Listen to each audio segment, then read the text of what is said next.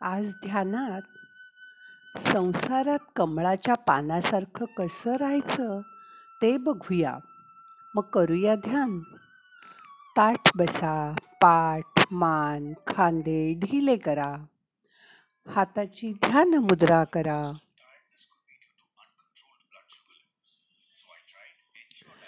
हात मांडीवर ठेवा. डोळे अलगट मिटा. मोठा श्वास घ्या. सावकाश सोडा मन शांत करा.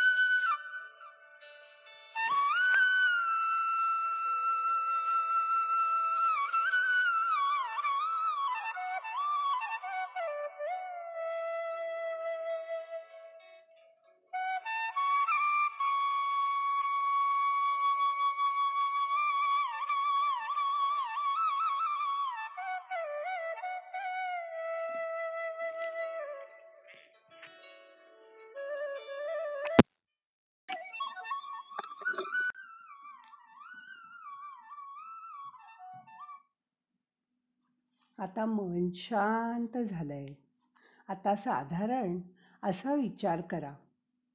आपलं वय उताराला लागलं की एक प्रकारची निवृत्ती येते. संसारातून पुरुष तर फार लवकर निवृत्त होतात अलिप्त होतात. पण बायकांचं मात्र तसं होत नाही.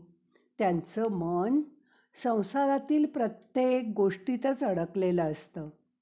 घरातील माणसांच्या स्वभावाबद्दल त्यांच्या छोट्या छोट्या तक्रारी असतात. पण तुम्हाला तर माहिती आहे स्वभावाला औषध नाही. मग आता आहे त्याचा स्वभाव.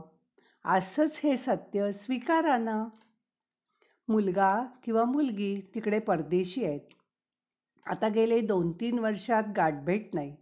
म्हणून सारखे सारखे सुस्कारे सोडत काळजी करण्यात व्यर्थ मनाला का त्रास करून घेता? त्यांची सारखी सारखी भेट नाही होणार. हे सत्य स्वीकारा ना आपलं मोठं घर पण घरात मात्र दोघंच्या दोघं. मग काय म्हणून घराची धर्मशाळा करायची? नाही ना? मग त्याचा छान उपभोग घ्या. तुमची प्रॉपर्टी तुम्ही खूप कष्टाने उभी केली आहे तुम्ही पण आता मुलं दूर गेली तिकडेच रमली. हे सत्य स्वीकारा ना. घरात बघा सगळं घर भरलेलं असतं. खूप वस्तू आपण हव्यासापोटी जमवतो.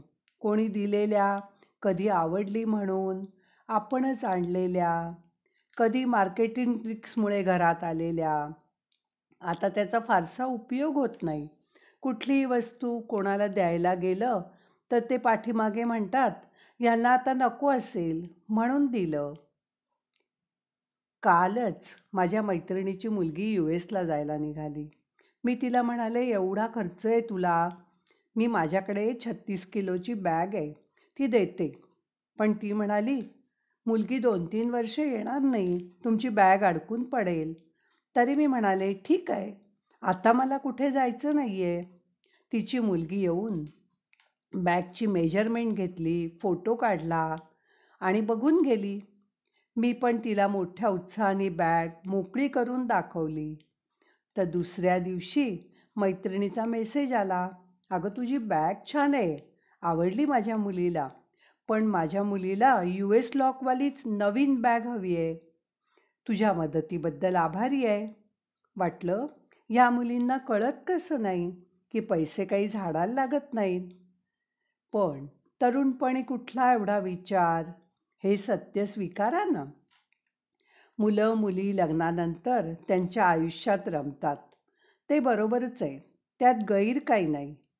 ते जर त्यांचं कर्तव्य पार पाडित असतील तर सतत तक्रार करत बसू नका. त्यांनी आपलंच ऐकलं पाहिजे असा हट्ट धरू नका. काही झालं तर बघा मी सांगत होते. तरी तुम्ही ऐकलं नाही असं म्हणून त्यांना दुखवू नका. निर्णय घेण्याची क्षमता प्रत्येकात वेगवेगळी असते. घेऊ दे त्यांचे निर्णय त्यांना. लागू दे एखादी ठेच.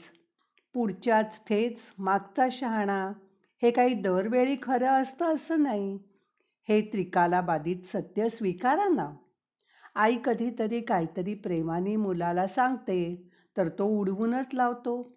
मुलीला काही सांगायला गेलं तर ती लक्षच देत नाही. आई आता तुझं पुराण नको हा लावूस तेव्हा मी म्हणायची मी असं का म्हणते? हे तू आई झाल्यावरच तुला कळेल. मुलाला म्हणायची बाबा एवढे का रागवतात? ते तुला बाप झाल्यावर कळेल. हो बरोबर आहे सगळं पण त्यांना आपला सल्ला नको आहे आता हे सत्य स्वीकारा ना मग तुमचं मन पाऊस पडल्यानंतर निरभ्र आकाशासारखं स्वच्छ होईल. मनाने त्या संसाराच्या जंजाळातून बाहेर पडा. मनाने तिथेच गुंतून राहू नका. मग सगळे वेडेवाकडे विचार वाईट भावना मनातून निघून जातील. मनात प्रेम सहानुभूती नक्कीच राहील पण आसक्ती मात्र राहणार नाही. आता कुणाला दुसऱ्याच्या आयुष्यात डोकावलेलं आवडत नाही. आज परिस्थिती बदलली आहे कोणी तुमचा सल्ला मागत नाही तुमचे विचार शेअर करत नाही. हे सत्य स्वीकारा ना. भूतकाळात रमणं सोडा आणि वर्तमानात या. अशावेळी मन स्थिर ठेवण्यासाठी त्या कृष्णाचं चिंतन करा. त्याने आयुष्यात परत कधीही मागे वळून भूतकाळात डोकावलं नाही. त्याला नसेल का देवकीची आठवण येत? गोकुळातील गोपींबरोबर त्याच्या प्रिय राधेबरोबर रास गरबा करावा असं नसेल का वाटत त्याला?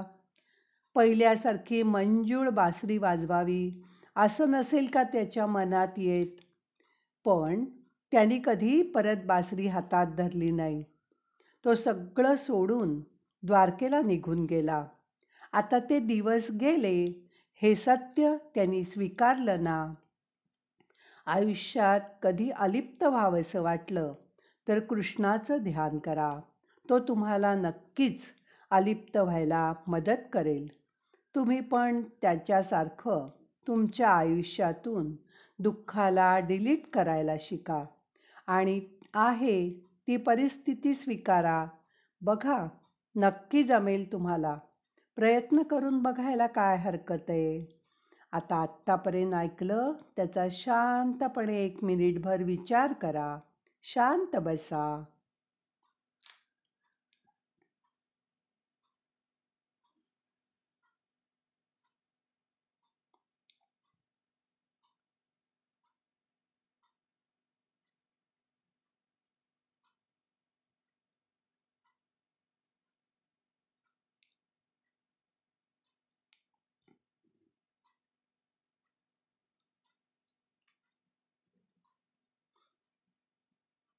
आता आजचं ध्यान आपल्याला संपवायचं आहे प्रार्थना म्हणूया. नाहम करता हरि करता हरि करता हि केवलम. ओम शांती शांती शांती.